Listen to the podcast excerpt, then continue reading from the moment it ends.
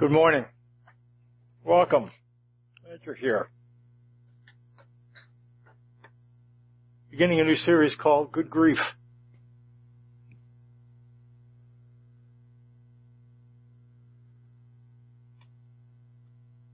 Blessed are those who mourn.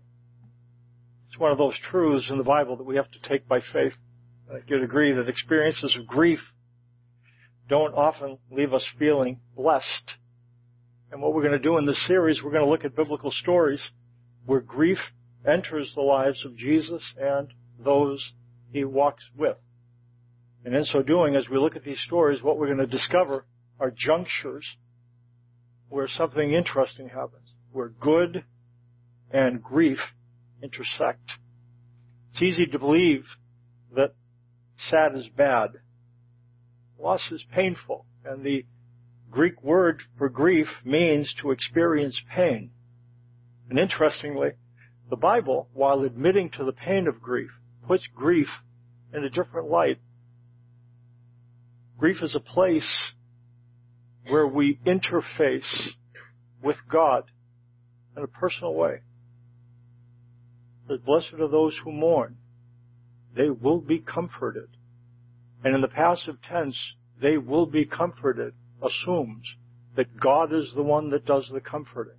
So in grief, we intersect or interface with God in a real way. Not only so, but grief is a place where we receive things from God that we can distribute to others.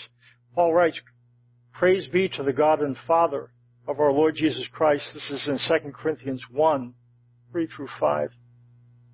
It says, talks about God, the Father of compassion and the God of all comfort. And this is what it says about God, who comforts us in all our troubles so that we can comfort those in any trouble with the comfort we ourselves have received from God. For just as the sufferings of Christ flow over into our lives, so also through Christ, our comfort overflows. So the sufferings of Christ flow over into our lives, but also the comfort of God flows over into our lives. And because so, we have something to give somebody else. So grief is a place where we interface with God and we receive things from God that we can make known to others. Real things. We will look at stories in this series in which sadness becomes a door through which men and women connect meaningfully with God. We're going to begin with a woman who meets Jesus, and this meeting proves to be a crossroads experience for her. Let's read the story. Luke 7, read 36 through 47. There's a worship, a sheet in your worship folder if you'd like to read along silently as I read out out loud. Now one of the Pharisees invited Jesus to have dinner with him. So he went to the Pharisee's house and reclined at the table. When a woman who had lived a sinful life in that town learned that Jesus was eating at the Pharisee's house, she brought an alabaster jar of perfume. And as she stood behind him at his feet weeping, she began to wet his feet with her tears. Then she wiped them with her hair, kissed them, and poured perfume on them. When the Pharisee who had invited him saw this, he said to himself, If this man were a prophet, he would know who is touching him and what kind of woman she is, that she is a sinner. Jesus answered him, Simon, I have something to tell you. Tell me, teacher, he said. Two men owed money to a certain moneylender. One owed him 500 denarii. A denarii is a day's wage. So about a month, a year and a half worth of wages. The other 50. Neither of them had the money to pay him back, so he canceled the debts of both. Now, which of them will love him more? Simon replied, I suppose the one who had the bigger debt canceled. You judged correctly, Jesus said. Then he turned toward the woman and said to Simon, Do you see this woman? I came into your house. You did not give me any water for my feet, but she wet my feet with her tears and wiped them with her hair.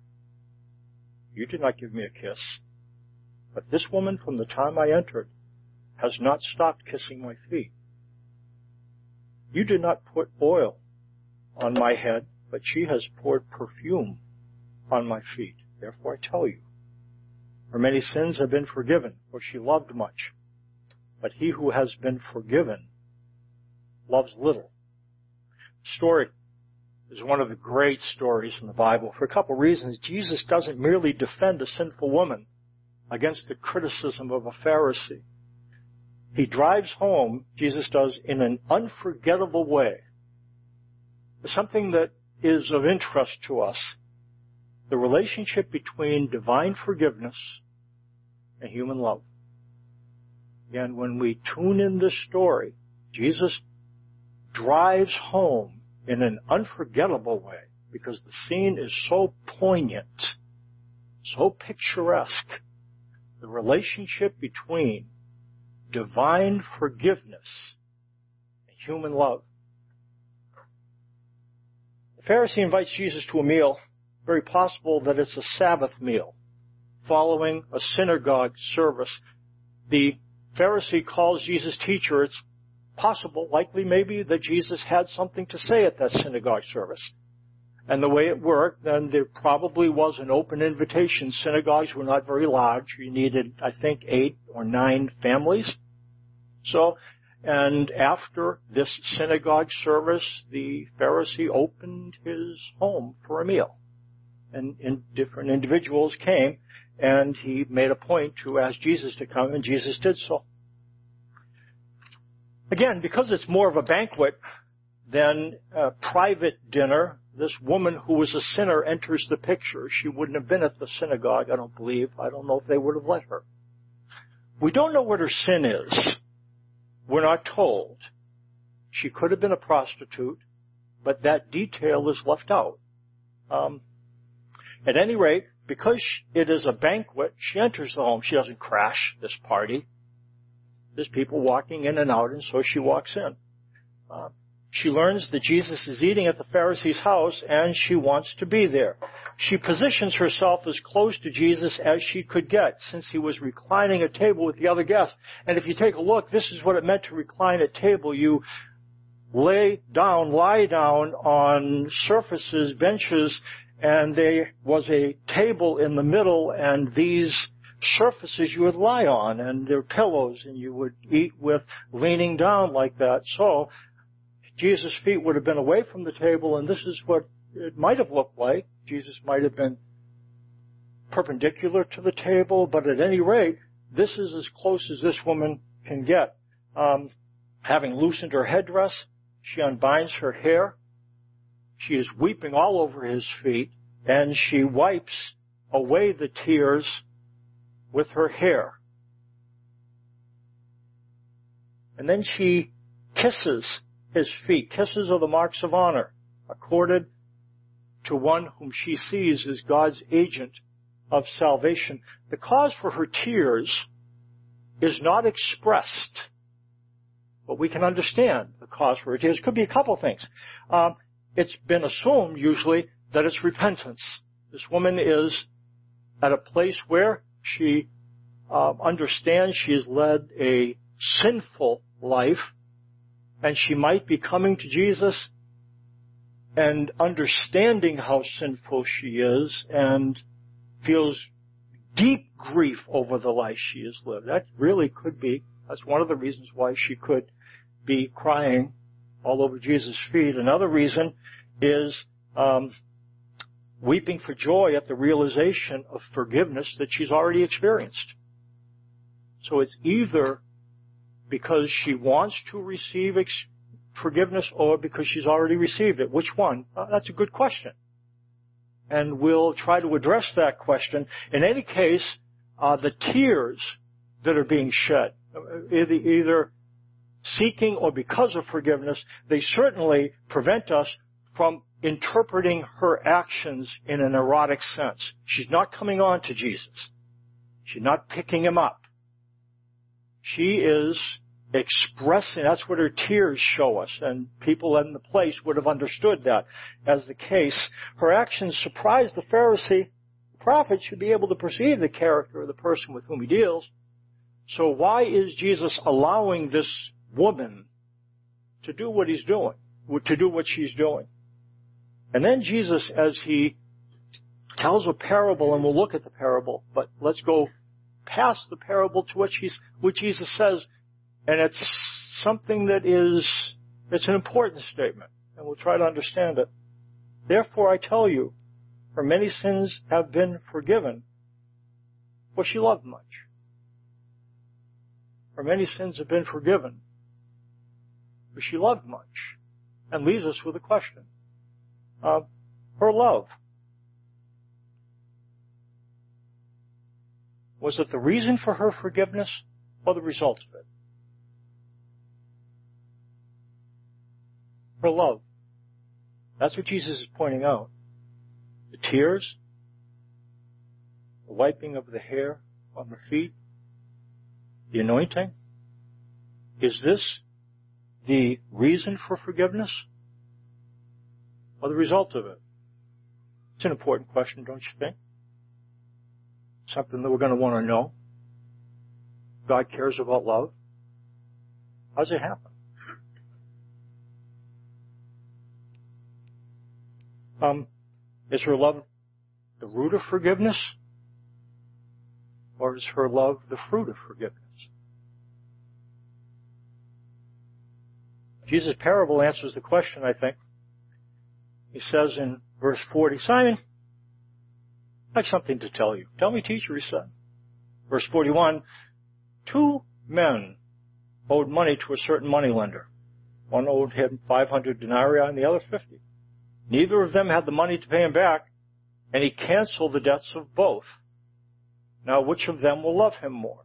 Simon replied, I suppose the one who had the bigger debt canceled. You have judged correctly, Jesus said. I think the parable would provide us with an answer for that question of whether the love was the root or the fruit of forgiveness. The verb translated canceled, when he canceled the debt, it's literally he graced the debt. It's, it's the root, it's the word from which we get the root word grace. Grace is, and cancel, it's to do someone a favor to bestow graciously. And that's the image here, that this guy had every right to expect and exact this money that was owed him. He was a money lender. This was an official transaction. And what he did, he graced them by giving them a favor. He um, bestowed graciously that they wouldn't have to pay back. It's a voluntary, freely chosen act. That's the thing that the word tells us. It's a voluntary, freely chosen act. It's a technical term for remitting debts or sins. So if you owed somebody something, they, and they didn't require the payment, they graced you. They graced you with respect to the payment. The reason for the cancellation of this debt, for this gracious bestowal, is that they didn't have the money to pay the debt, which there are a couple bankers here. And if somebody doesn't have the means to repay a loan, forgiving the loan is not the usual procedure. But when the debt is graced because of the disposition of the one who loaned the money, it can happen. That's what happens in this case. Um, the motive was the graciousness of the lender.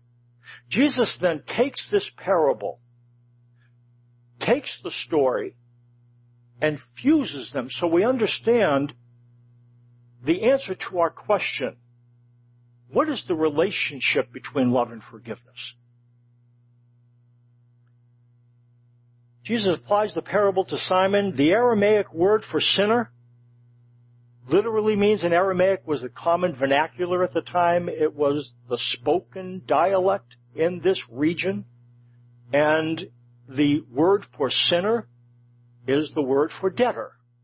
And that's why in the Lord's Prayer, forgive us our, and depending on your background, it's either debts or trespasses because those images are connected. A debtor is a trespasser. A trespasser is a debtor. um, then he, in, in applying this to this woman who's a sinner and a debtor, because that's what sin is, it's having owed God. What do we owe God? We just went through a sermon series where it was clarified we owe God to love one another. Let no debt remaining except the continuing debt to love one another. Paul writes, for he who has fulfilled the command, love your neighbor as yourself, has fulfilled the law. That's what we owe one another. And it's a debt that we can never have repaid. You take out a loan from a bank, when the loan is successfully paid off, the loan goes away. We can never come to the end of our obligation to love others. That's the image that Paul says, let no debt remain outstanding except the continuing debt to love one another. And the point is, don't get alone. The point is, understanding when it comes to love, you can never have loved enough.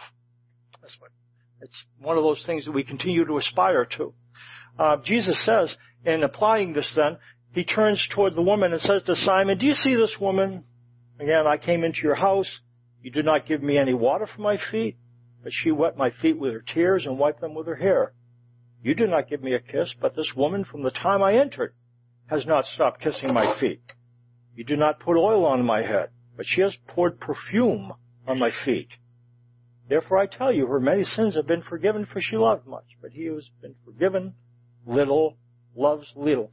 The, the, what Jesus is focusing on is not so much the deeds, but the the love that is manifested in the deeds. The washing, the kissing, the hair. It's, it's not the acts that are being looked at, but it's the love that's expressed by the acts. That's what Jesus is looking at. Look at this love. Look at this love. That's the point of this story. And uh, this Pharisee, he probably has performed the necessary duties with respect to hospitality. He hasn't, the, the issue is not so much that this guy is such an ungracious host. It's about this woman's love. This guy did probably what he needed to do. Jesus is looking at this woman and what she did, not Simon and what he did not do. Um, the sinful woman has lavished her devotion on Jesus. She doesn't just wash his feet she has brought an alabaster jar of perfume and she's anointing, perfuming his feet. Her love is greater, and it says, because her forgiveness is greater. And it would seem then, in terms of the parable, the one who has been forgiven much loves much. The one who has been forgiven little loves little which I believe what ended up happening, this woman doesn't get forgiven here. She's already been forgiven. She has already heard Jesus. He expressed to her, you can be forgiven. And she did something that causes this. What she does is, she believes it. She believes she's forgiven. She experiences it. And she finds out that Jesus is at this banquet. And she almost can't keep herself away. She has lived so long under the shadow of divine hate, reflected in the eyes of those who spoke for God, that when this person whom she knows speaks for God says, you're forgiven. It, she cannot, she, she believes it. And she finds out where she is, and this belief and grief, all of it pours out from her eyes on his feet. She pours out expressions of love. Do you know what these expressions of love are? These expressions of love? They're signs of forgiveness. The tears are there because the forgiveness hit the heart. How do we know? Look at this woman. Look at her. It's real in her. She believes it. That's why the tears. That's why the anointing. That's why the hair. That's why this whole scene. She believes she's forgiven. And she has to express this belief. Her love is the consequence of her forgiveness. That is the answer to the question. Her love is the result of the forgiveness not the reason for it. And I think that's Luke's point. And that's what we are to take from this. Um, she loved much, again, doesn't state the reason for the forgiveness, but why we know the forgiveness exists. How do we know forgiveness exists? That's how we know. Hmm. This is repentance. This is repentance. Repentance literally means to think differently. That's what it means. A change in thoughts. It's a change in acting rooted in a change in thinking. That's what repentance is. A change in acting rooted in a change in thinking. Repentance has a from and a to. What you're moving from and what you're moving toward. This woman is moving from a sinful life. She is moving toward Jesus and faith in Him. I have a question. What matters more? What she's moving from or what she's moving toward? What's more compelling? More important? Ask it a different way. How would Simon answer that question? The Pharisee. What's more important? The life she's leaving or the life she's entering? Another question. How would Jesus answer the question? More important, the life she's leaving or the life she's entering? How about this question? How would you answer the question?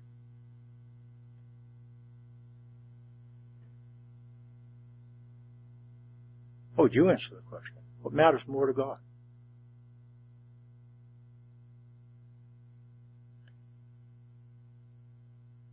Talk about repentance from sin. Repentance has a from and a to. Let's say that's what you're moving from, and that's what you're moving to. This is not repentance. This is a behavior. And you really want to stop it because you know it's wrong.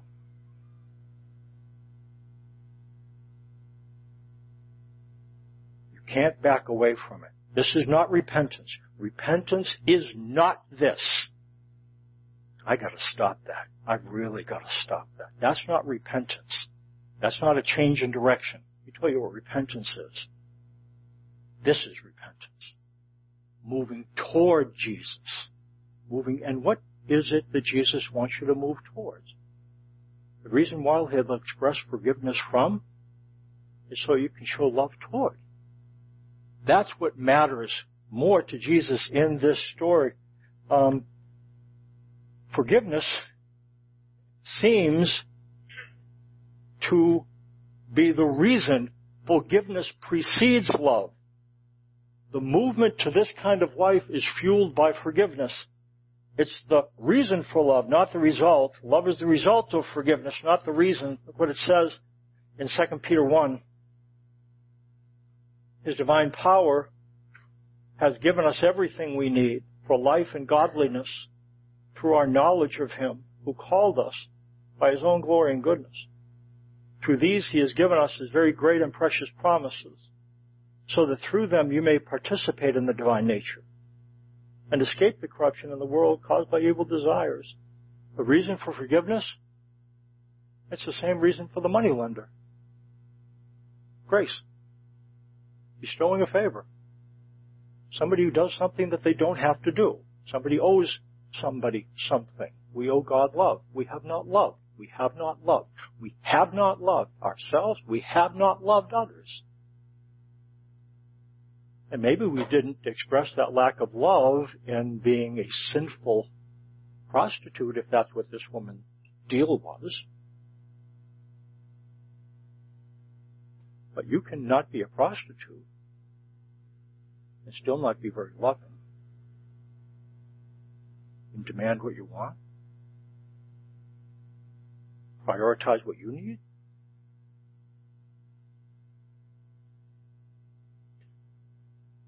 You don't have to be immoral to be selfish. Bitter. Rigid. Unforgiving. Yeah. Um, the reason for forgiveness is the promises of God. Freely given things where God allows us to partake, participate in His nature, and in so doing escape the corruption in the, in the world. This is what we find in the story. This woman must have been exposed to the teaching of Jesus. And she heard this promise. And here's the deal that happened. She didn't just hear it as something that he said to everyone a promise that he speaks to everyone. She didn't hear Jesus say it to the person beside him or her. She heard the promise personally. She heard it personally. And she believed it personally. In order to believe a promise, you have to have had it spoken to you. It's got to be personal. Jesus says, because of what he's done, you're forgiven. Here's the deal.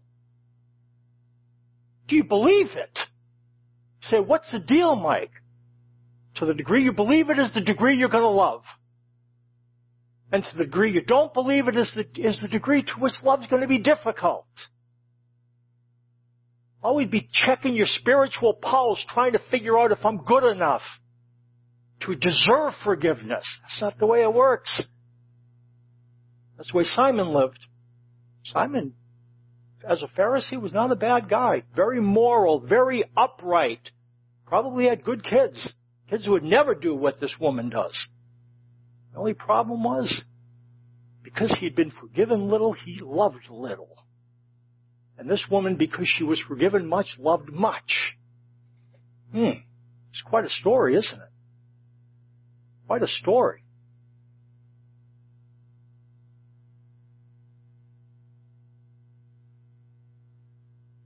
This woman, this woman had no problem knowing she was sinful. She can't live in denial. She can't use comparison to blunt the force of guilt like we can. At least I'm not like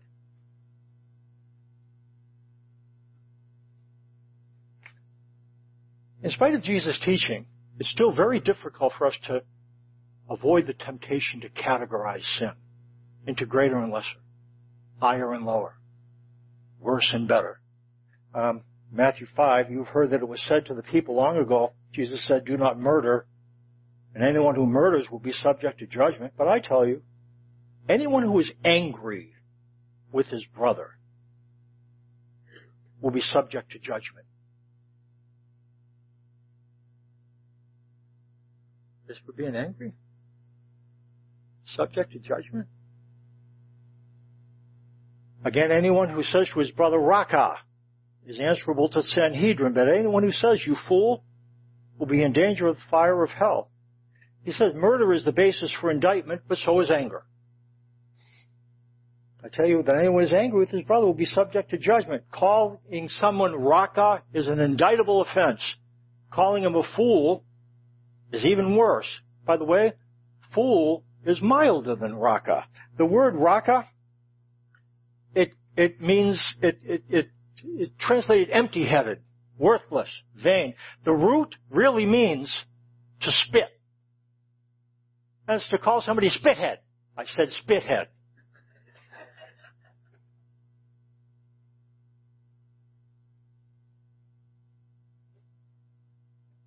calling someone a fool is milder than calling a, a spithead. Uh, in danger of the fire of Gehenna. Gehenna is a valley outside of Jerusalem. And it was a place in Jerusalem's history where child sacrifice had been practiced which God never, never, anyway, that's what happened. So they set this place aside as a refuge heap where they burned things. They burned refuse. Um, they set it on fire. And when the Bible talks about the smoke rises forever and ever, that's it speaking of the image of the valley of Gehenna. Um, real quickly, by the way, just because I can't. Anybody been to Jerusalem? Ever visit there? Anybody? Been there? Been to Jerusalem? Okay.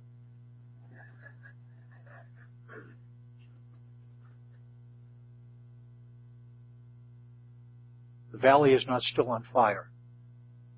It's not still on fire. He said the smoke rises forever in the valley of Hinnom. But there's no smoke now. What does that mean? What is the image of the smoke rises forever? You know where I'm going to go with this. Is that really what hell is? Where somebody's always being baked alive? I don't believe so. I think annihilation is a possible effect. That's what happens in the Valley of Hinnom. There's no fire now. No fire. It went out. Why? Because what was set on fire is gone. Gone. Doesn't exist. And I think that is a possible, plausible, for real, for what I would say, the right image of hell. Does hell exist? Absolutely. Is it a place where somebody is set on fire from now until eight zillion years in the future? Eh, no, it isn't. No. And you don't have to throw the Bible out to believe that.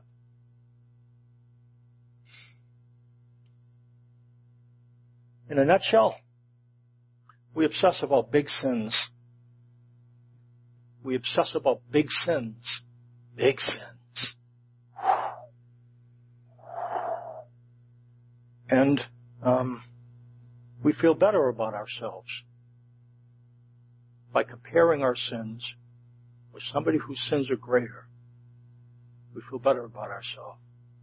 At least I don't do that. I might get it. I might, I might, but at least I don't do. Um, This passage of Matthew gives us pause, doesn't it? The way God judges things is not the way we do. Jesus throws a wrench into this type of thinking because what he'll say, again, we got to apply this. Guess what? Greater sin begets greater love. Okay. Good, Mike. Great. Mm-hmm. Okay. Mike said go and sin it up so that I can be forgiven for a bunch and love a bunch, right? Right? Right, Mike? Right? Right? Is that what I hear? Uh, nah, no. However, I think the point is it pr- prioritizes what repentance leads to. It's not the from, it's the to. This is God's end game. Love. Love.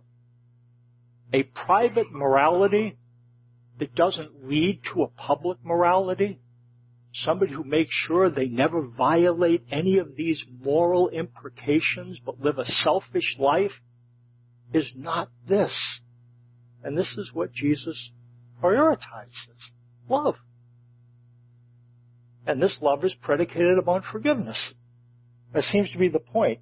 That love matters most to God. Public morality, not private morality. Love is the result of forgiveness, not the reason for it. Um, talk about the result of forgiveness. The result of forgiveness. Look what it says in 2 Peter 1. For this very reason, make every effort to add to your faith goodness, and to goodness knowledge, and to knowledge self-control, and to self-control perseverance, and to perseverance godliness, and to godliness brotherly kindness, and to brotherly kindness love. I'm going to read that list again. Now you tell me if anything has been left out We want to make sure that list is complete because this passage tells us what needs to be in place for these virtues to become evident in our life. Okay, I'm going to read them again. Okay. Um, for this very reason, make every effort to add to your faith goodness. Goodness, knowledge. To knowledge, self-control. Self-control, perseverance. Perseverance, godliness.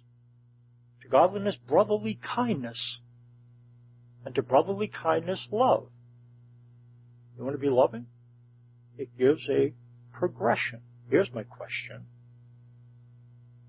What is at the foundation of this structure of Christian virtue? What is it that it rests on? What is the first thing that's mentioned? Add to your faith. Here's the question. Faith in what? Faith in what? In forgiveness. Say, hot oh, ah, come on, Mike. Well, isn't that what it says? Look what it says. The last line of this. If anyone does not have them, he is nearsighted and blind and has forgotten that he has been what? Cleansed from his past sins.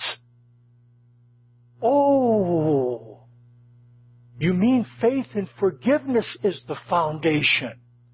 Yes. And not just forgiving the big sins, the anger, the backbiting, the slander.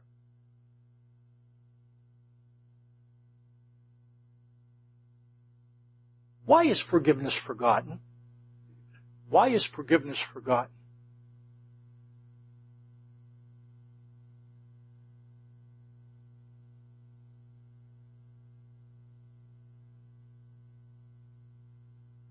You understand how important it is to remember forgiveness? Because love comes from it. Why do we forget forgiveness? If we forget forgiveness, we're not going to be able to add goodness and knowledge and self-control. Self-control comes from the ability to believe you're forgiven. Brotherly kindness, Christian love, it all depends on faith, faith and forgiveness. Why in the world do we forget forgiveness? A couple reasons, I think. We believe it can't cover me. It can't cover me. I've done things that God can't forgive, and for that, this woman becomes an encouragement, doesn't she? This woman becomes an encouragement. We don't know what, what she did, but what we know is that when Jesus said you're forgiven, she believed it. And so if you are a person who believes that you cannot be forgiven, then what I want to point out is that woman. And tell you, use her as a model. She heard a promise and she believed it. And because she believed it, it ushered in a transformation. Um, some of us, it's not that we say that it cannot cover me. We say it need not cover me. It need not cover me because I don't do things like this. Never have. Don't smoke or chew or go with girls who do. And the one who is our challenge isn't in the picture. It's Simon, the Pharisee. He is our challenge. And he's not in the picture. Well, why isn't he in the picture? Because he didn't believe he really, he might need to be forgiven, but not really, not like this woman does. And because he was not forgiven much, he didn't love much. Simon didn't love much. Simon didn't love much. Simon didn't love much because he didn't think that he had a real need to be forgiven. So, if you don't think that you need for your sin to be covered, then Simon is your challenge. Uh, ask the worship team to come up. Um, comparisons blunt the need for forgiveness. And they drain the capacity to love. Again, this woman though, it's a great story. It's a great story. A woman who hears a promise, and because she hears it and believes it, it becomes the foundation for, and we don't know where she landed, it created something real and something that led to love. Therefore, Father, thanks for Jesus and the clarity, power with which he both reflected your values and taught us about them. Uh, whether our debt be great or little, sins be grand or small, I'd ask that we would be able to embrace forgiveness. Um, it's via faith in your forgiveness that we're able to partake of the divine nature and escape the corruption of the world caused by evil desires. Faith in that forgiveness is the foundation. We could add to that faith goodness and knowledge and self-control and perseverance and brotherly kindness and love. It begins with that. And I pray that we wouldn't forget it. We do really want to be the people you want us to be. Help us to move in that direction so that our forgiveness would reflect itself in love. In Jesus' name. Amen.